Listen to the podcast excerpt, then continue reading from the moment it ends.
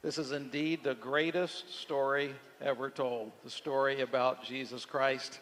It's fun to celebrate the traditional things that have come up in recent years and surround the Christmas story, but the heart of the message is Jesus Christ. You know, when I think about uh, Christmas, one of the things that kind of comes to my mind as we think about uh, heaven came down to earth when Jesus came down to be with us is the promise that he kept, that God the Father kept. Know, at Christmas time, we seem to make promises. How many of you, these kids have been good today. Thank you, all the students that are here and enjoying uh, this Christmas celebration. But how many of you kids have promised to be good so that you'll get what you want for Christmas? Okay, we'll get them down front here. They promised, even some of the balcony made promises. How many of you parents promised to get them what they want if they were good? Are you going to keep your promise? I hope so. Okay. One of the other promises that uh, happens around this time of year, uh, researchers tell us that from Thanksgiving till about New Year's, there are promises of marriage.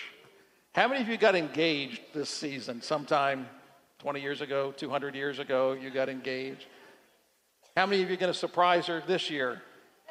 Oh, well, not going to be as much of a surprise if you tell me, is it? But uh, that's one of the promises. Then there's a, another promise I was thinking about, kind of a sentimental promise. That promise, maybe the kids that are away at college or the family that lives on the other side of the world, and they promise, I'll be home for Christmas.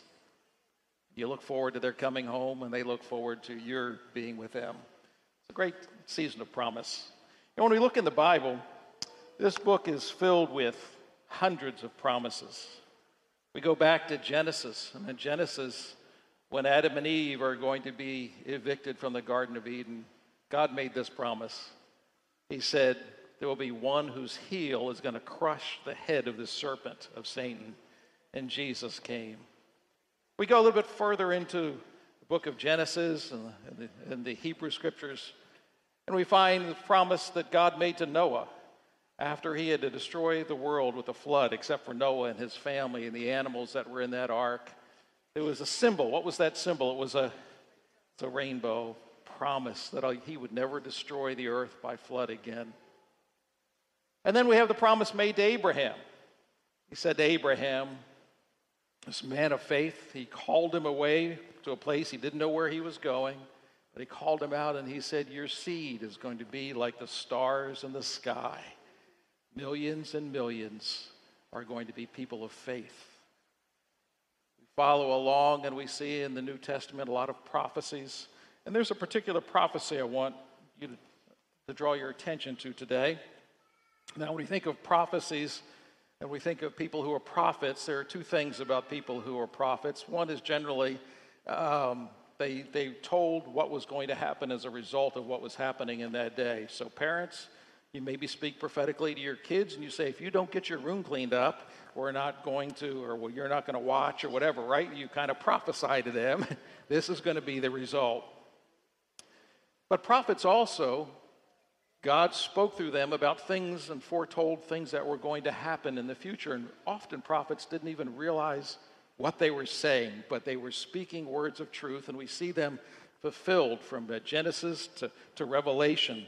And here's a Christmas prophecy that maybe um, haven't thought about in context. And We're going to do that for just a couple of minutes here. In Isaiah chapter 9 and verse 6, maybe one of the most uh, familiar prophecies from the Old Testament.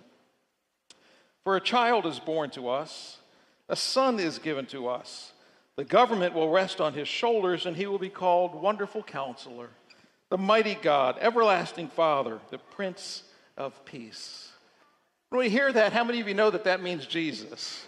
Jesus is coming. Now, what was happening? What was Isaiah? Was Isaiah just having some time with God and God spoke to him this way?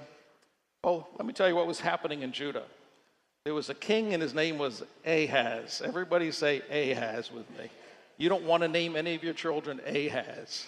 Ahaz was a terrible king. In fact, I won't even tell you the things that he did to his own family and to the people of Judah. He was far from God.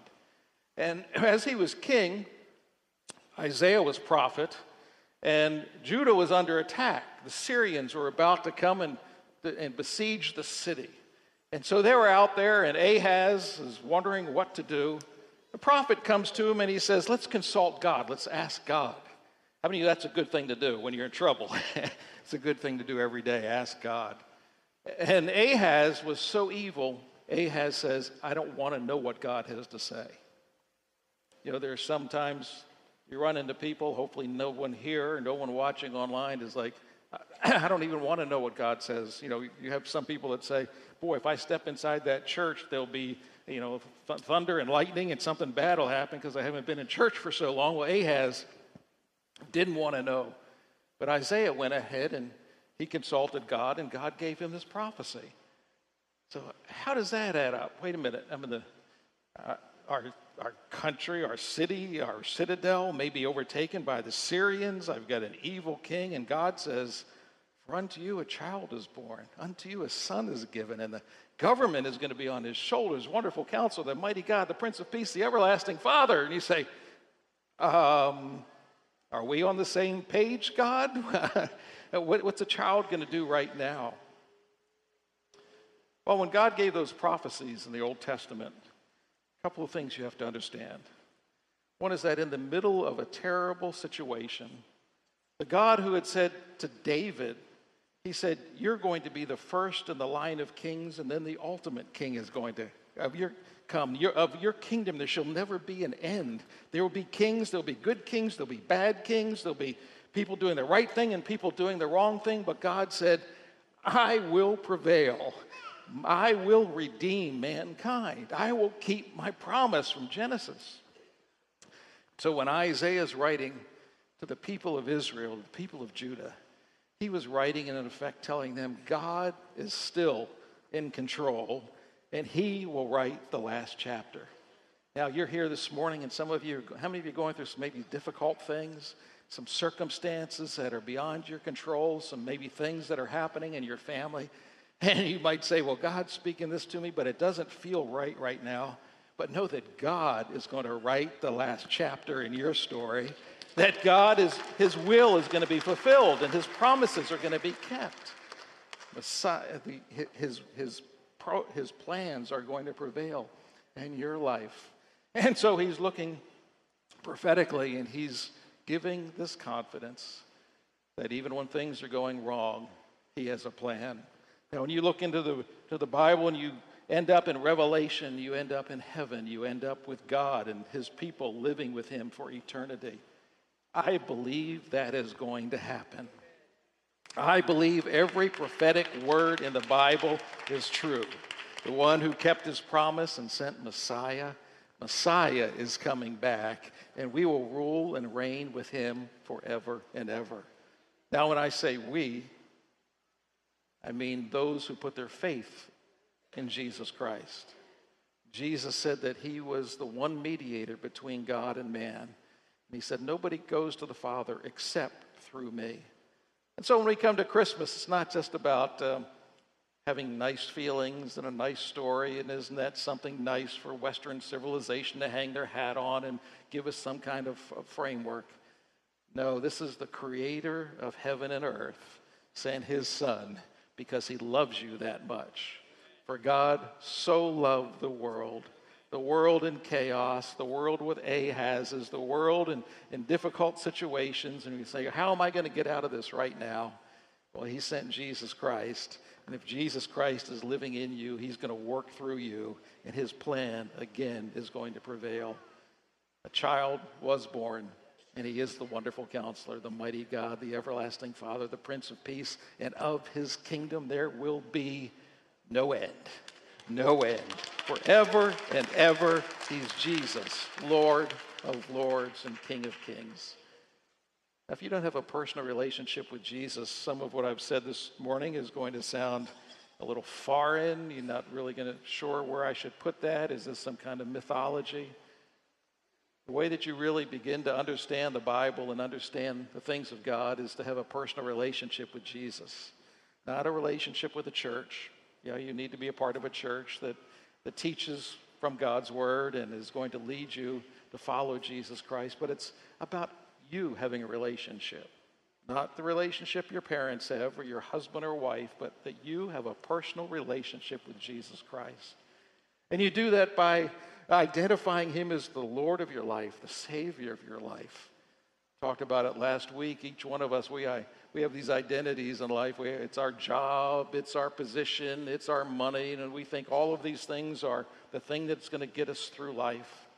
But when we come to Jesus, we have to admit that none of those things is going to take us into eternity, only Jesus Christ. And so you say today, Lord, it's not about who I am or who people think I am. I need you in my life. And you say, I, I admit that. I believe you're the Son of God. You died on the cross. You were resurrected the third day. And I choose to follow you today, which means I'm, I'm choosing to live differently because I'm going to listen to the voice of your Holy Spirit. I'm going to listen to what you're saying to me. As you spoke to the prophet Isaiah, he speaks to us today. You invite him in and begin that relationship. Would you bow your head with me, close your eyes for just a moment so that we can have just time of individual, personal reflection? I want you to ask this question. Would you say, Holy Spirit, what are you saying to me? God, what are, what are you saying about my life? For some of us as believers, we need to kind of recalibrate. We maybe wear a cross around our neck or we say Jesus is Lord, but when you look at the schedule of our lives, when we look at the aspirations we have, maybe we've allowed other things to creep in, and this is a wonderful time to, to come back and to recommit your life to Christ. And maybe you're here and have never had a personal relationship with Jesus Christ or have walked away from that. Today is a great day to say, Jesus, I invite you back in. I'm sorry. Please come back and be my Savior. He will do that. One of his promises is that everyone who calls on his name will be saved. So that's what we're going to do. Father, we call on your name right now. Father, for those of us as believers who've strayed to some degree and we really need to understand who you are, maybe we've become disappointed in life. Maybe Maybe we feel like the people did with Ahaz. Maybe we feel like, well, what does, you're, you're telling me one thing, but I don't understand it all right now. But God is working on your behalf. Would you put your trust and your whole confidence back in Him once again? Maybe you're starting that brand new relationship, and in your own words, in your mind, would you say, Jesus, I admit I've tried to make other things the primary thing in my life. I believe you came and died on the cross for my sins and were resurrected on that third day. I choose to follow you today. Father, I pray as they make that their prayer, that they will understand in their hearts, your Holy Spirit will confirm to them that they are now your sons and your daughters, and they have eternal life through Jesus Christ, our Lord and Savior. Lord, I pray for families today that are that are struggling, going through difficult seasons, that you'd work on their behalf. I pray for those who will be gathering around Christmas tables and holiday events, and people will be missing that have gone home to be with you during this last year. So many of the people that feel kind of marginalized sometimes when we come to a holiday when everyone else is, seems to be filled with joy and they're going through a time of bereavement. Lord, I just ask that you would be the the comforter and the one who comes along, the Prince of Peace in their lives. And Lord, for uh, moms and dads who are raising sons and daughters in this culture and trying to keep them connected to you, Lord, I just pray that you'd give them wisdom and that you would prosper them, prosper their children. I pray these things in Jesus' name. And everyone said together, Amen. Amen.